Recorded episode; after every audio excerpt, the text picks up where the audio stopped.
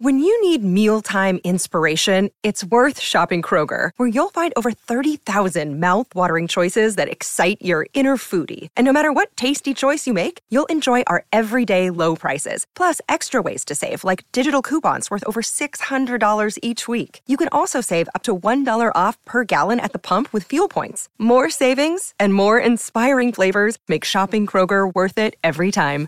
Kroger, fresh for everyone. Fuel restrictions apply.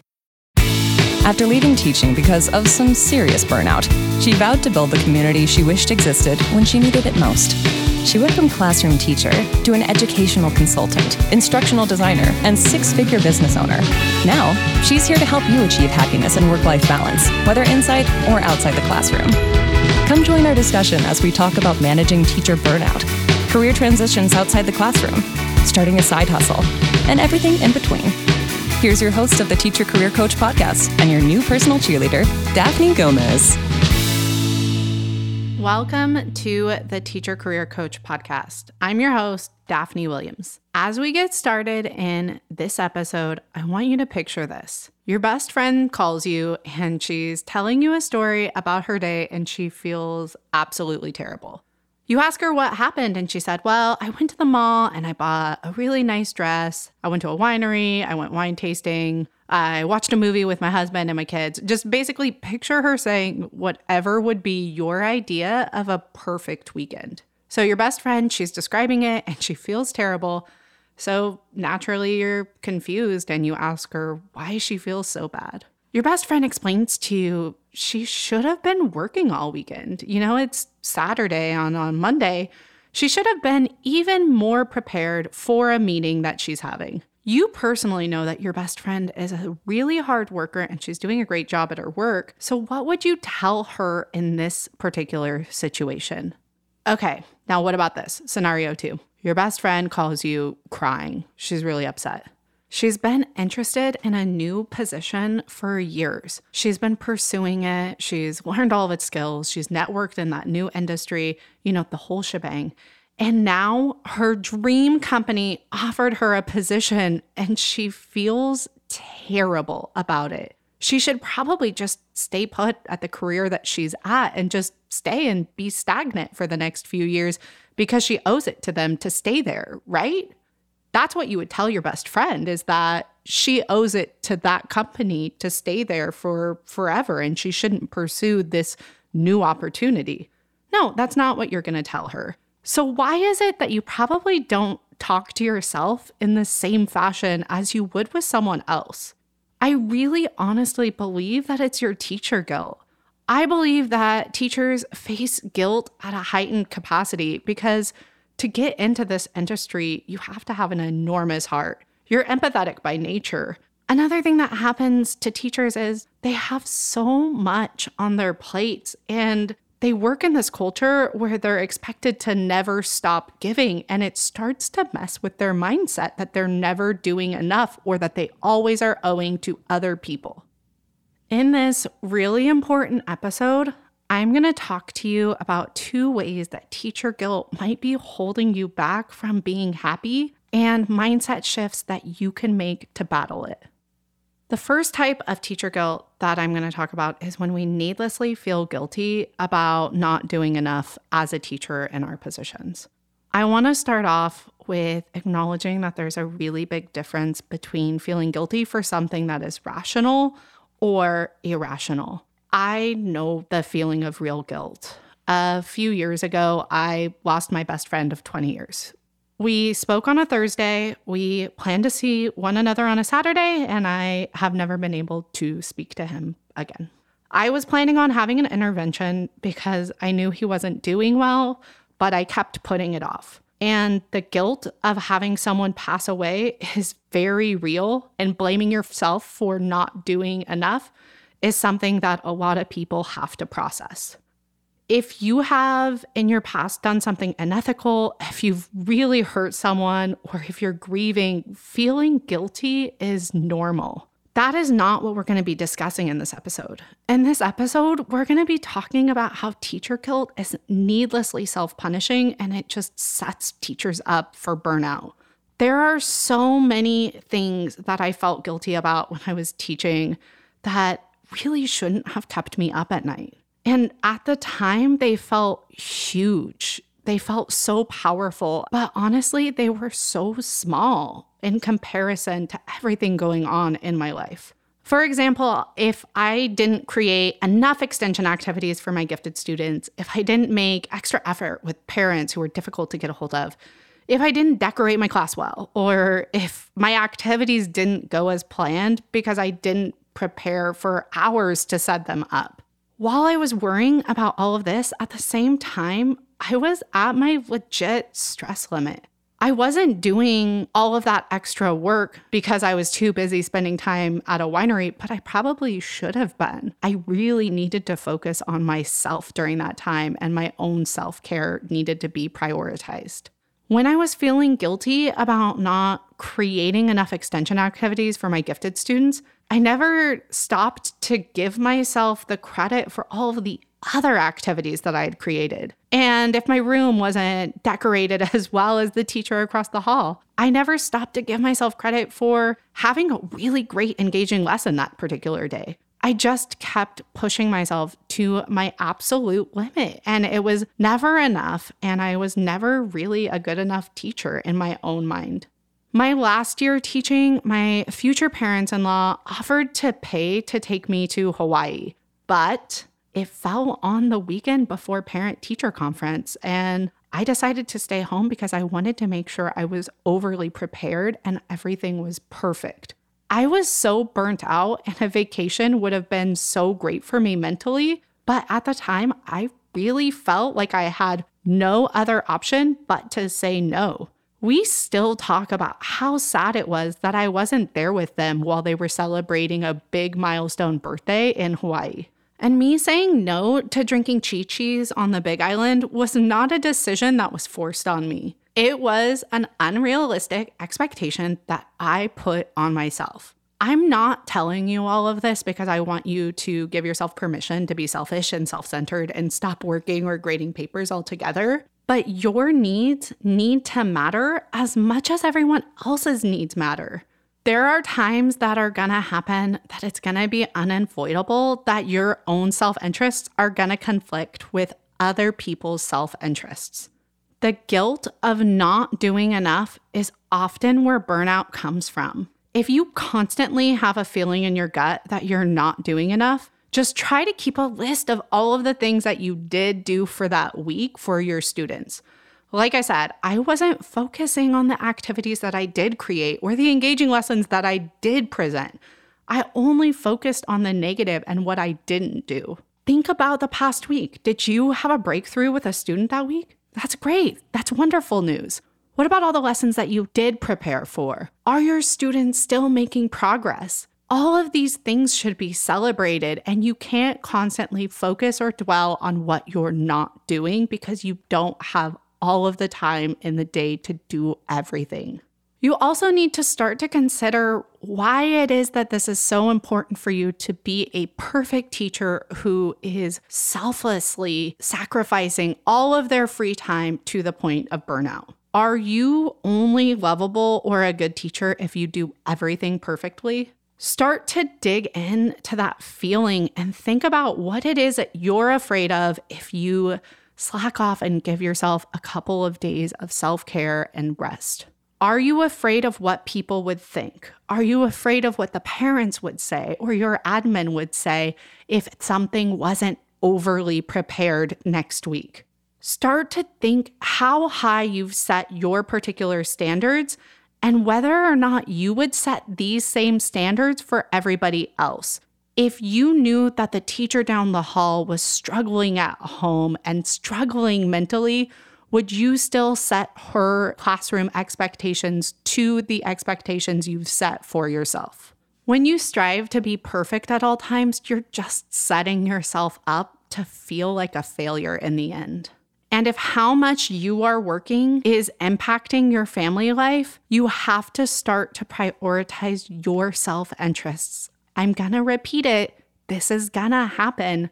Your self interests will conflict with other people's self interests. If you are mentally not present with your family, think to yourself, who is going to be more hurt by your absence, your students or your family. Your family and you are best served by a healthy, happy you, whatever it takes. If this feeling of teacher guilt is coming from a school district or a work environment, you need to start considering making a change. The real reason that I opted out of that trip to Hawaii, the school that I was working for at the time was a really negative environment and it triggered me to needlessly self punish myself and it gave me really low self esteem. I felt like everybody had eyes on me and were looking for me to mess up in any way. And I didn't want to take that chance to not overly prepare everything. If you feel like that is where you are at too, that honestly might be the factor that you should consider changing first.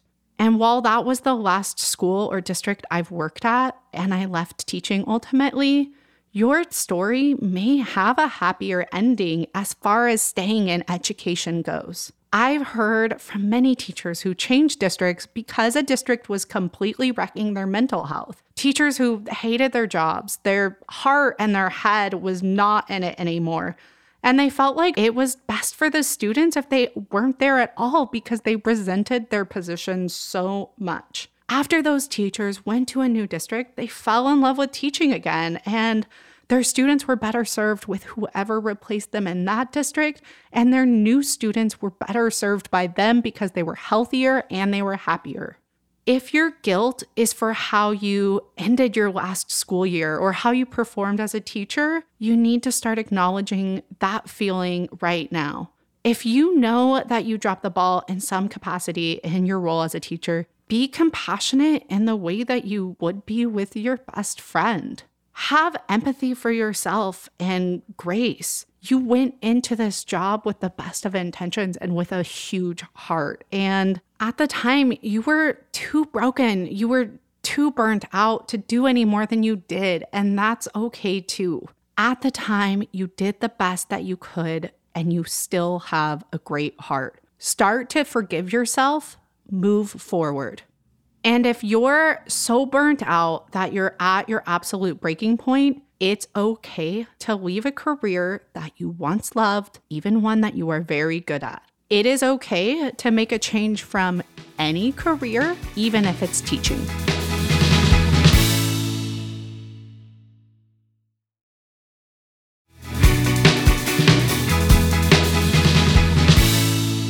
So, the second type of teacher guilt that we're going to discuss in today's episode is teacher guilt of leaving for a new career you might not know if it's teacher guilt or your gut actually telling you not to leave.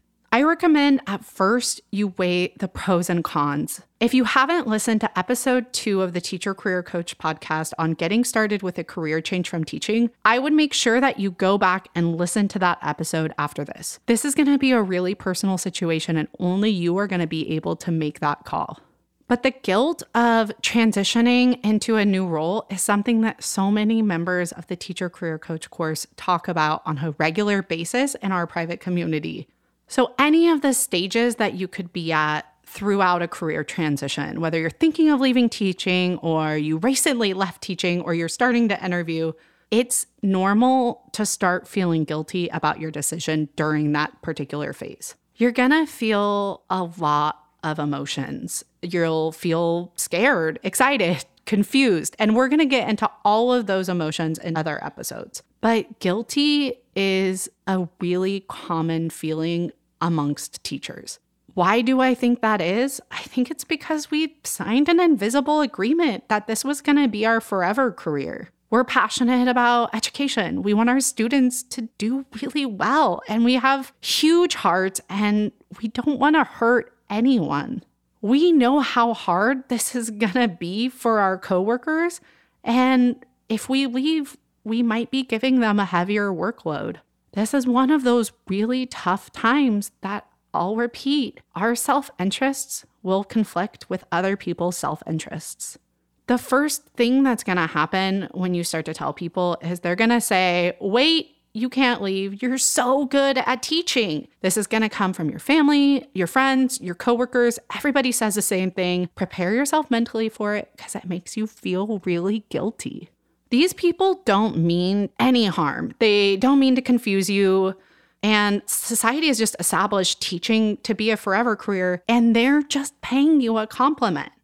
But it's okay for you to leave something that you're good at, and it's okay for you to grow. It's okay for you to change.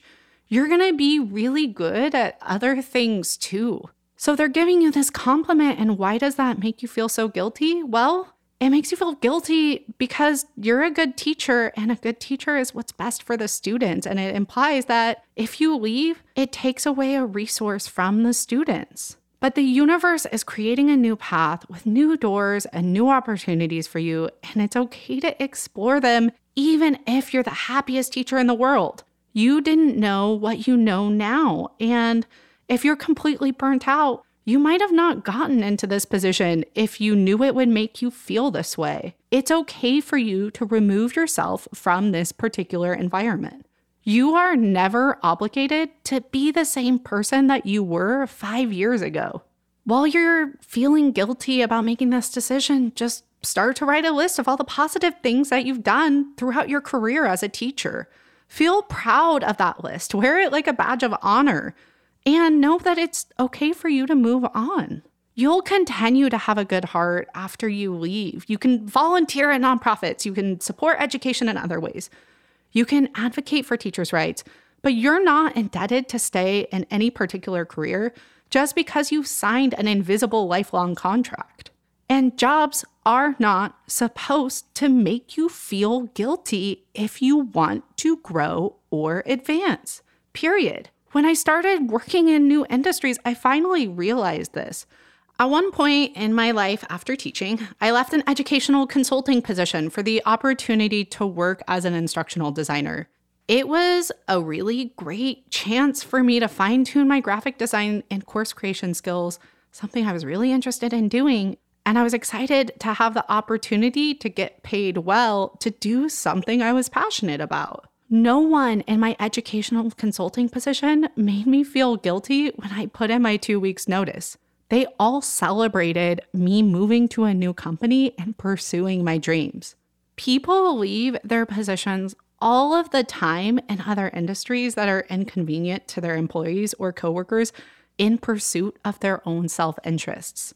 And for one last time, I'm going to repeat this your self interests will conflict with others' self interests. What would you tell your best friend in this situation if the company was making her feel guilty about her decision to pursue a new path? And I want to point out that if you end up bending to other people's guilt trips, you are likely to regret it in your lifetime. You are going to be more likely to regret not trying to change careers than you would be if you tried to change careers. What I mean is, you're more likely to regret giving up on yourself than fighting for your own self interests.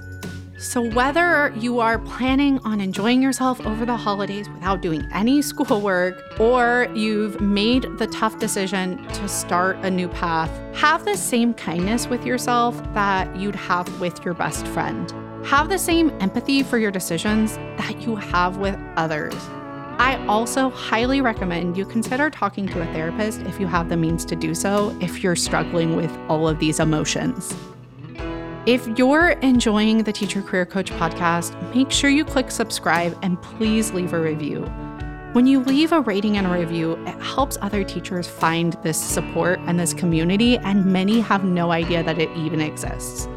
I'm wishing you the best this holiday break, and I'll see you on the next episode of the Teacher Career Coach podcast.